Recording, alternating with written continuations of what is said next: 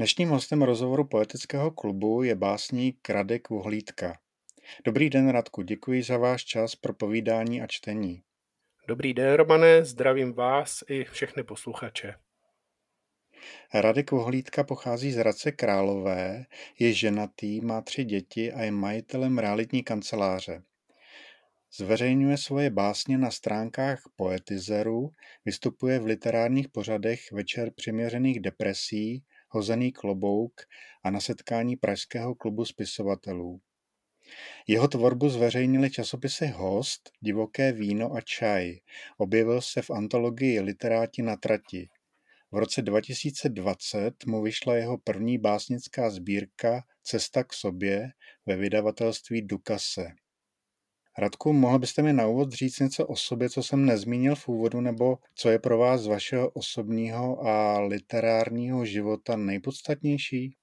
Eh, jak už jste zmínil, tak eh, mám pro básníka poněkud eh, netradiční povolání. Jsem majitel realitní kanceláře, takže pro mnohé je zrovna tohle to spojení trošku nepochopitelné, ale ku podivu funguje to. Člověk musí tu svoji práci a to svoje osobní volno, svůj osobní čas oddělovat.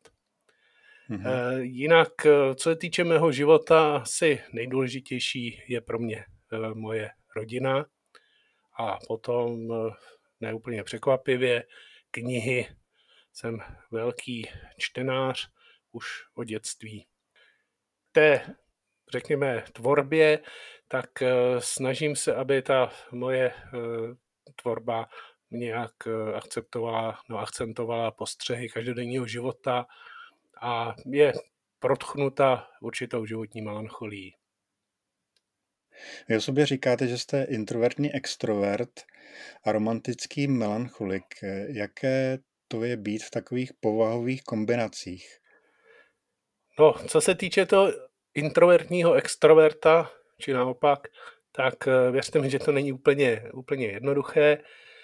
Eh, člověk, který se mnou mluví, asi většinou ne, neví nebo nepozná, pokud mě vyloženě nezná více, že jsem vnitřně opravdu introvertní a uchovávám si to svoje já eh, v takovém, takovém skrytu před tím okolním světem.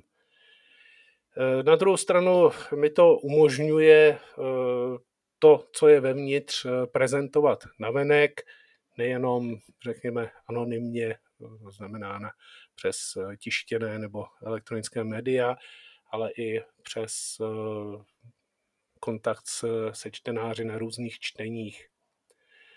A je to dobré, protože poznávám lidi, kteří to mají také takhle obdobné a eh, řekněme, že my se poznáme okamžitě, pokud se potká, takového člověka potkám. A romantický melancholik, to asi ať posoudí čtenář sám z obsahu mých básní. Baví vás to číst na veřejných čteních? Určitě, určitě. Eh, zpočátku jsem měl samozřejmě trému, ale eh, dneska už eh, prostě umím navázat určitý kontakt s tím posluchačem, s tím, který sedí přede mnou a jsou to opravdu, opravdu krásné, krásné chvilky, když eh, člověk vidí, že ta vaše tvorba to posluchačstvo zaujala, že se mu líbí, že ho nějakým způsobem oslovila. Můžeme se teďka podívat na první čtení tří básní. Budou to básně asi z vaší sbírky? Ano, eh, budou to tři básně z, z mé první a zatím jediné sbírky Cesta k sobě. Takže první báseň se jmenuje originálně báseň.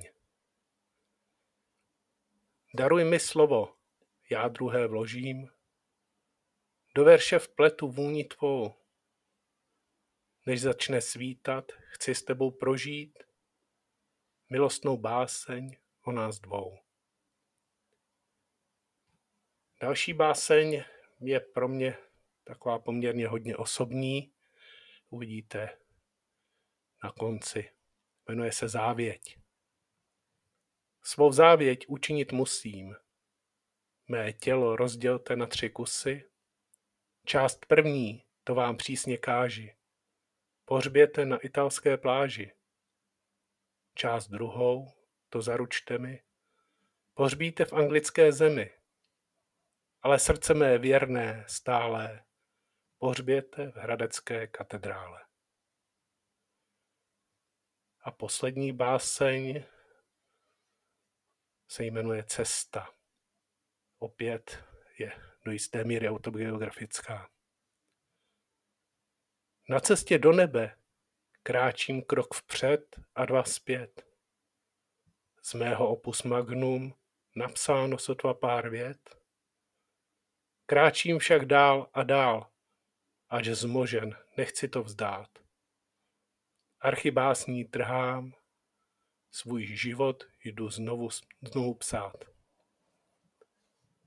Když se odvolám na tu báseň závěť, Hradeckou katedrálu chápu, ale proč italská pláž a anglická zem?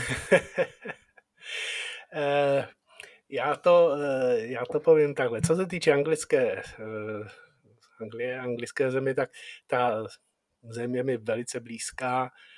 Byl Londýn a jak říkám, kdybych věřil na nějaký předsmrtný a posmrtný život, tak budu tvrdit, že jsem tam někdy žil.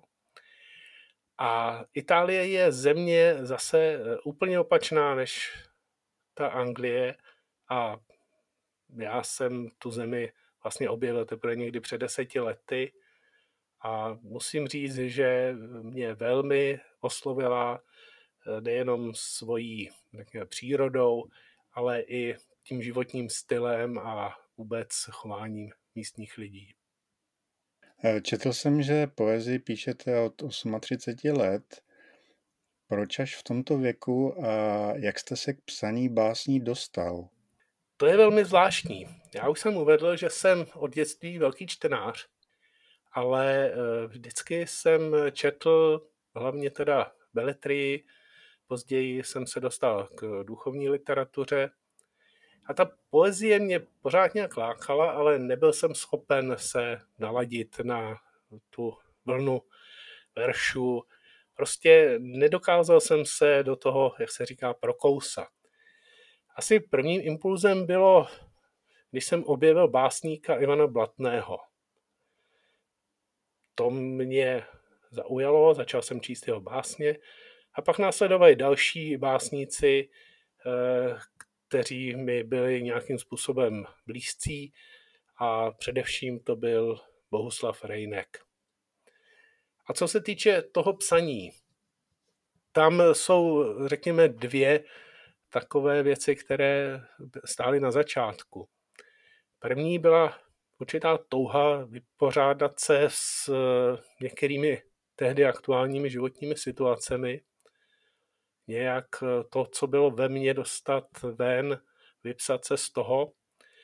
A zároveň to byla vlastně jaká, byl jakýsi příklad mého, mého přítel polského básníka, bohužel dnes už zesnulého Cezaryho Lipky, který e, psal básně, vydával je a svoje, jak on psal tomiky veršů, mě vždycky posílal. Pamatujete se na první okamžik, kdy vznikla první báseň nebo na nějaký pocit, eh, náladu, situaci, kdy se tak stalo? To si pamatuju velice dobře. Já myslím, že to se asi nezapomíná. A bylo to v mé kanceláři, když zrovna byla jakási přestávka. Začínal podzim a moje první báseň byla o podzimu. A to je taky téma, které eh, mě do dneška neopustilo a Eh, podzim mám celkově velmi rád a vždycky se těším, až přijde a, a začnou mě do hlavy naskakovat ty správné podzimní verše. Takže to si pamatuju velice dobře. Co je to nejoblíbenější téma nebo situace, o které píšete, nebo střídá se to, je tam těch témat víc, jak jsem četl tu sbírku, tak to tomu tak je. Ale jak je to pro vás? Eh, jak to cítíte vy? Tak eh, musím říct, že vlastně, i kdy, když jsem začínal, a je to i dodnes, tak eh, hodně těch básní je prostě o mně.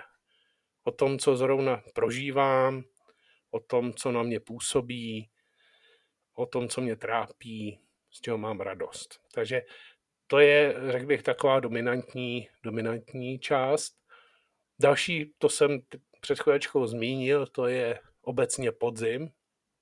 Eh, s tím je spojeno, eh, řekněme, to pozorování okolí, hlavně, hlavně přírody. A asi poslední takové dominantní téma je, jsou vztahy. Vztahy mezi lidmi, vztahy mezi mužem a ženou a také vztahy nebo vztah eh, mezi člověkem a Bohem. Někdy jste říkal, že když jste začal psát, bylo to pro vaše známé překvapení a bláznoství. Vyvíjelo se to nějak, eh, jak to chápe vaše okolí dneska? Eh, no tak je jasné, když člověk v určitém pokročilém věku začne dělat něco nezvyklého, tak to okolí je tak nějak šokováno. To byla přesně ta uh, situace, jako když uh, jsem se nechal ve svých 29 letech pokřít a, a okolí teďka nevědělo, jak to má zpracovat.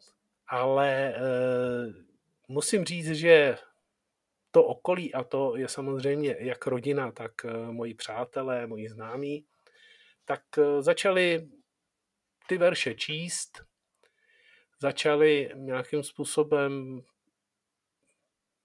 jak bych to řekl, do, do toho pronikat. Já píšu verše spíš eh, kratší, kratší myšlenky. A v dnešní době už jim to nepřijde nějak zvláštní. Už prostě berou, že jsem takový, takový poetický blázen. A co se týče teda mé rodiny, tak eh, tam mě opravdu podporuje. Eh, dá se říct, že i na ta všechna čtení, kam postupně no, jsem jezdil, tak mě vždycky někdo z rodiny doprovázel. Takže je to opravdu, opravdu jako velice pěkné a jak říkám, pro mě třeba je zajímavé i to, že ti lidé, někteří z mého okolí dřív eh, poezii nečetli a díky řekněme, těm mým veršům se eh, i k tomuhle tomu dostali. Tak to je skvělá situace. To je ideální pro básníka. Eh, jak se vyvíjela vaše forma básní, které píšete? Eh, co vám vyhovuje nejvíc? Jak to bylo na začátku? Jak se to u vás vnitřně vyvíjelo?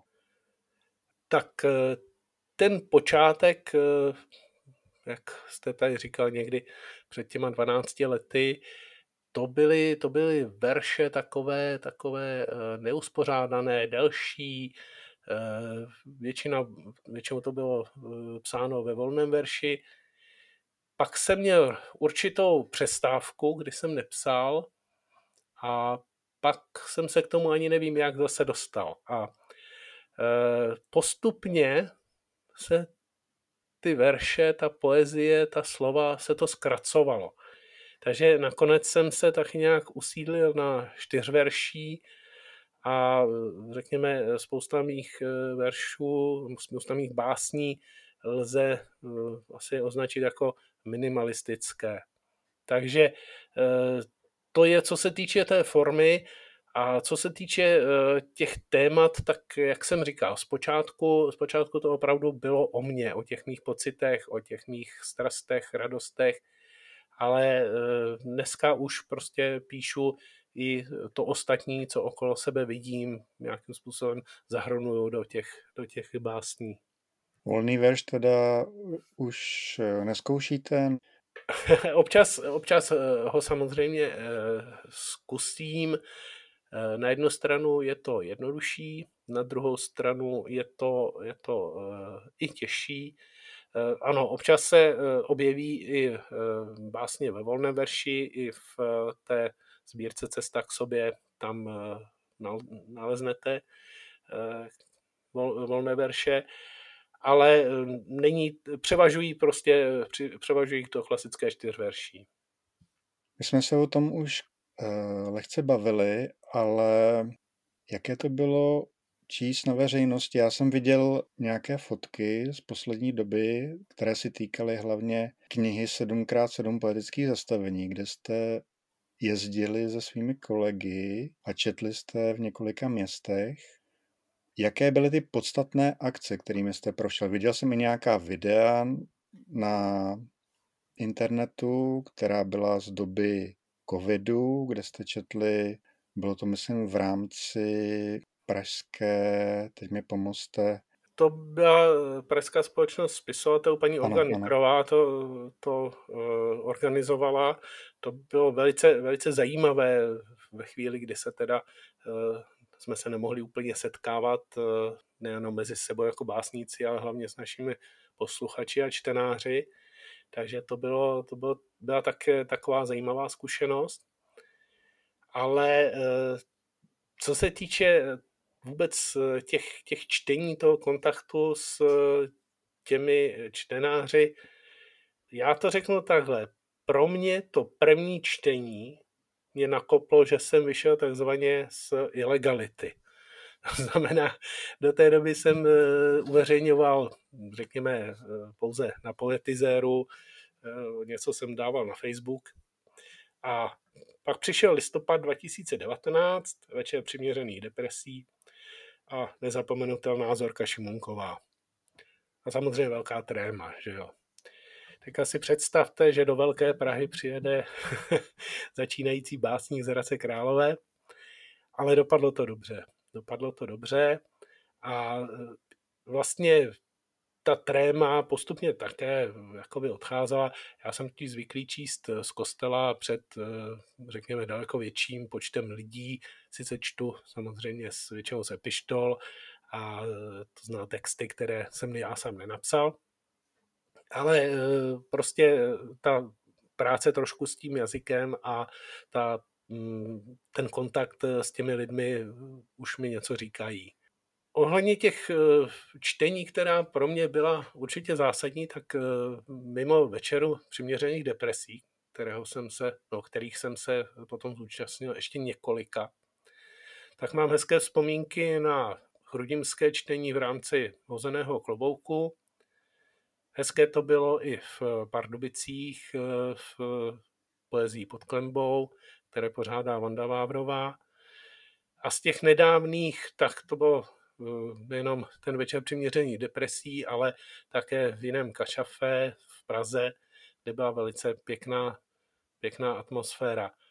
Vy jste zmínil těch 7x7 poetických zastavení, která jsme už tuším ve třech městech eh, absolvovali, to znamená čteme tam z eh, této knihy a zajímavé je, že vždycky je tam jiné osazenstvo, nejenom na straně posluchačů, ale i nás, kteří tam čteme, protože zatím jsme se teda všichni, všech sedm se nás ještě nesešlo. Ale budeme v tomhle tom čtení pokračovat i v tomto roce a je to velice, velice milé, není to jenom nějaké, že, že si děláme PR nebo snažíme se prodat eh, knížky, ale je to prostě navázání kontaktu s těmi lidmi, kteří mají o poezii zájem. Můžu vás teďka poprosit o druhou část čtení? Určitě eh, další tři básně jsem si připravil právě ze sborníku 7x7 poetických zastavení. Z těch sedmi, tak nebylo to zase tak složité. První báseň se jmenuje Přes most. Mostem ze spadaných listů půjdu do dálek k tomu místu, kde není bolest, nezní pláč, nač se vracet naspět, nač. Další báseň je podzimní, jak už jsem uvedl, podzim mám velmi rád. Jmenuje se Na cestě k ní. Smívám v dešti svoji bídu. Suším tělo listy, hned za tebou, lásko, přijdu, podzimní a čistý. A zmínil jsem i to, že píšu o vztazích mezi mužem a ženou, tak to je zrovna jedna taková báseň, jmenuje se Milování. Ta chvíle tu snad byla. Já zvíře a ty víla. Ten mžik je už dávno pryč. Zůstal jen vyčpělý chtíč. Když se vrátíme k vaší první sbírce Cesta k sobě, která vyšla před třemi lety, jak jste vybíral jednotlivé básně a měl jste nějakou představu, jak by měla vypadat, nebo byl to nějaký pocitový výběr? Určitě je potřeba říct, že vlastně cesta k sobě vznikla v době covidu. To znamená v době, kdy byla karanténa, kdy jsme měli chodit ven, bylo víc času. A zároveň to bylo vlastně nedlouho poté, co jsem měl první veřejné uh, představení svých básní v Praze. A trošku mě to nakoplo. No a chtěl jsem prostě si jednak udělat takový pořádek v té dosavadní tvorbě a chtěl jsem udělat radost eh, několika přátelům a příznivcům. Ehm, nějak jsem nepočítal, že by eh, třeba někdy těch sbírek bylo víc, nebo že bych ještě někde jinde eh, publikoval. Takže ten výběr byl opravdu ryze pocitový, to znamená takové ty básně, které třeba úplně nebyly některé nejlepší, ale měl jsem k ním určitý vztah k tomu tématu nebo i k době, místu, kde vznikly. No, potom samozřejmě ty básně, ta sbírka si začala žít vlastním životem, přibylo čtení, nějaké články v novinách a publikace ve sbornících. Prostě život je pestrý a e, opravdu to začalo žít bez toho, že bych se já nějak e, prosazoval někde. Jak moc vkládáte do básní sám sebe? Já vím, že jsou básníci, kteří neradi čtou svoje verše, protože mají obavy, že posluchač neoddělí stylizaci a osobnost a život autora. Jak je to u vás?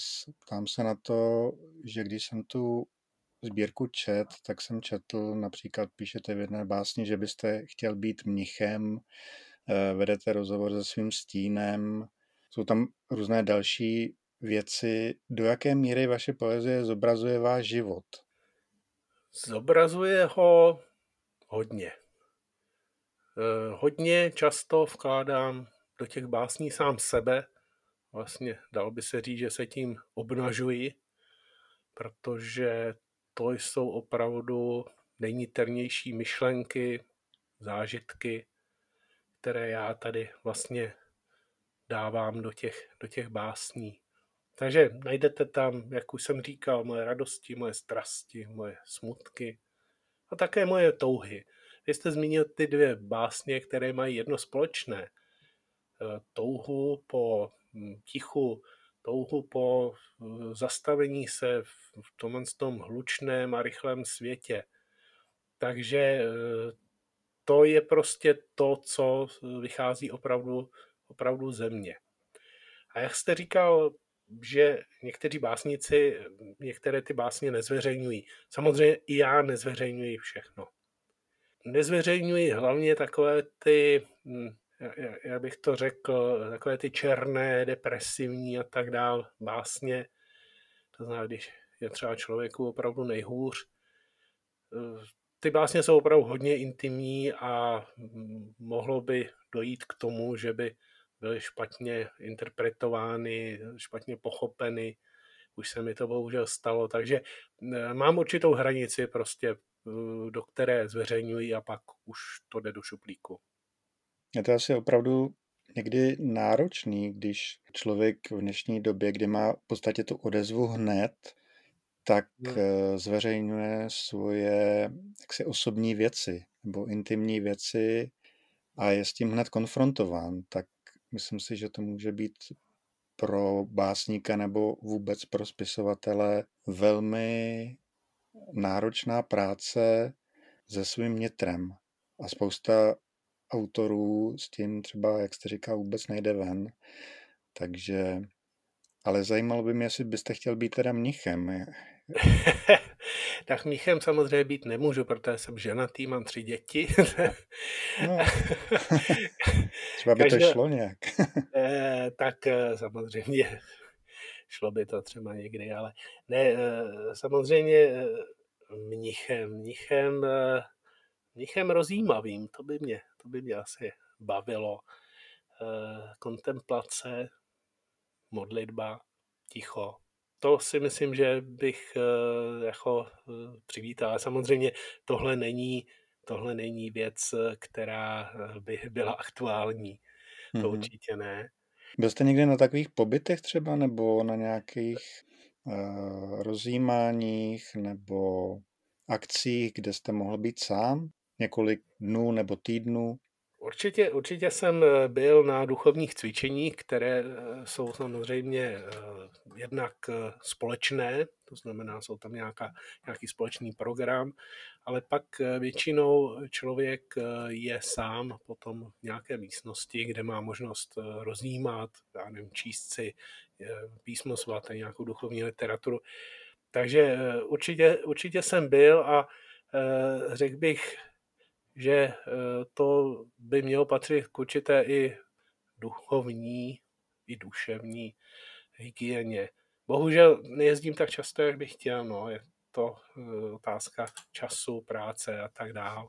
Jestli můžu ještě... Eh, ano, já jsem vás přerušil. Ne, ne, ne, vy jste, vy jste tam zmínil to, že někteří básníci prostě nechtějí s těmi určitými svými pocity být ven. Samozřejmě je to dvojsečné. Eh, je to, je to opravdu to, že se těm čtenářům vydáváte jakoby do rukou. Na druhou stranu potom je docela zajímavé a člověka to i potěší, když vám někdo potom zavolá, napíše nebo řekne, hele, tohle zrovna já teďka prožívám a to je vidět, že to někdo chápe a já se s tím třeba nevím úplně rady a tak dále. Jo. Takže eh, může to mít uh, úplně nečekaně uh, to, že já zveřejním nějakou takovou opravdu intimní báseň s nějakým třeba konkrétním problémem nebo s nějakým pocitem, tak to může mít uh, opravdu tu odezvu u toho druhého úplně nečekanou. Můžeme si teďka přečíst třetí část čtení. Takže první báseň vznikla nedávno v době, kdy umřel náš soused a mě to nějak eh, v hlavě naskočilo, ta inspirace. Jmenuje se ta báseň blízkým. Odcházejí náhle ti okolo nás. Včera si je potkal a dneska nic. Jejich vlídný úsměv už na dobro zhas, oni však znají života líc. Další báseň se jmenuje Fantazie. Ty moje milenko, fantazie, sevři mě ve svém náručí. Má smutná duše z tvé číše pije, mé sny ti věrně otročí. A poslední báseň této části se jmenuje Na cestě k ní. Rozhrnují mokrou botou směs listí a smutných básní. Odpust mi prosím mé hříchy, polip mě, pohlaď a zhasni. Ve vašich básních se objevuje motiv víry, lásky, Boha, smrti a znovu zrození. V reálném životě působíte aktivně jako ministrant. Jak důležitá je pro vás víra v Boha a s tím spojené věci? Tak eh, víra v Boha je vlastně pro mě od mého obrácení, od konverze, které eh, bylo před 22 lety, eh, velmi důležité. A vlastně tu víru toho Boha v mých eh, verších často najdete. Myslím si, že se nejedná o nějakou náboženskou agitaci, ale o takové to přirozené spojení toho našeho pozemského putování, někdy pachtění s příslibí věčnosti, s tou vírou, nadějí a láskou.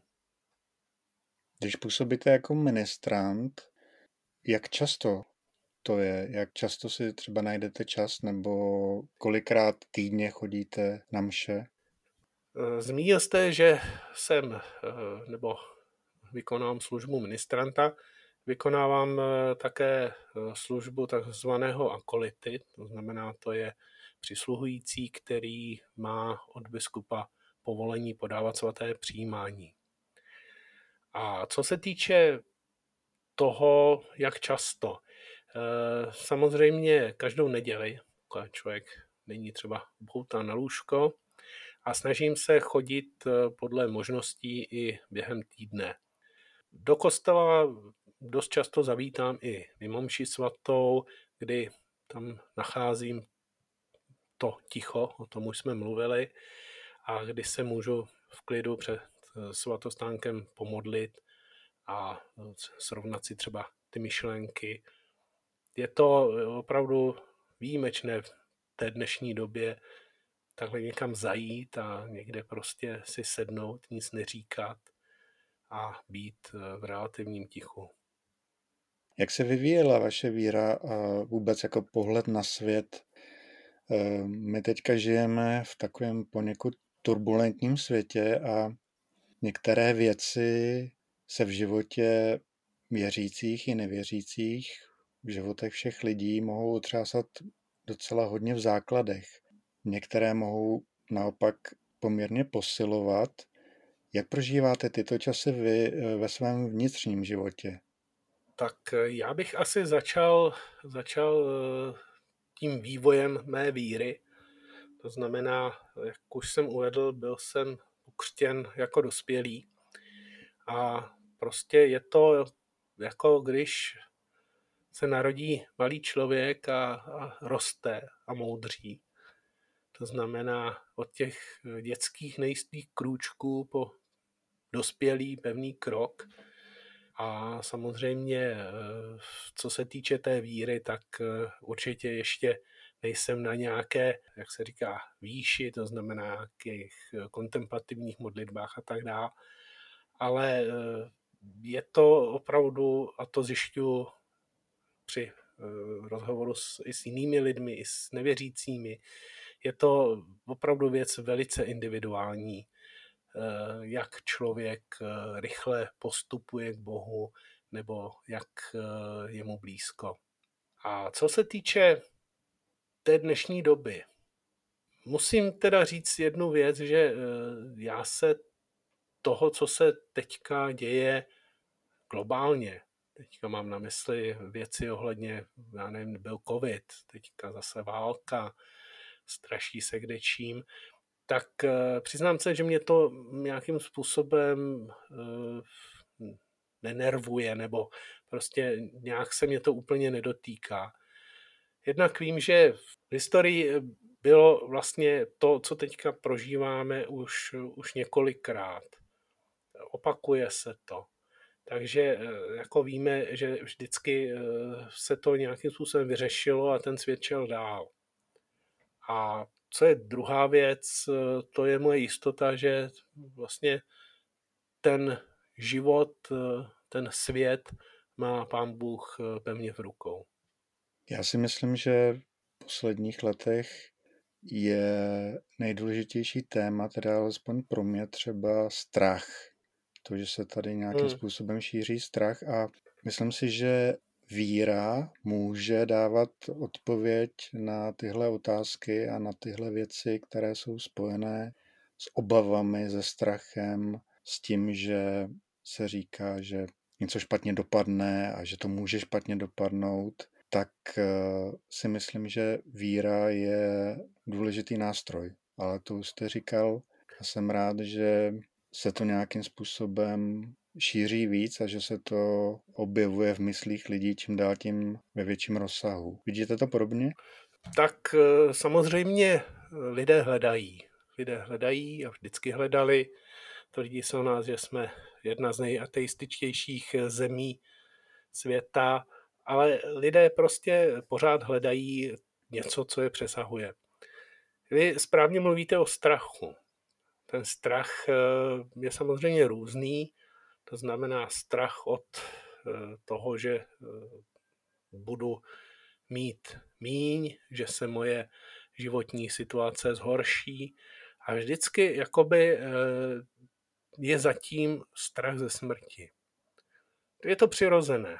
Ten strach ze smrti máme, protože i člověk věřící neví úplně přesně, co po té smrti bude, jak to bude vypadat. To jako jsou pouze náznaky třeba i v písmu svatém.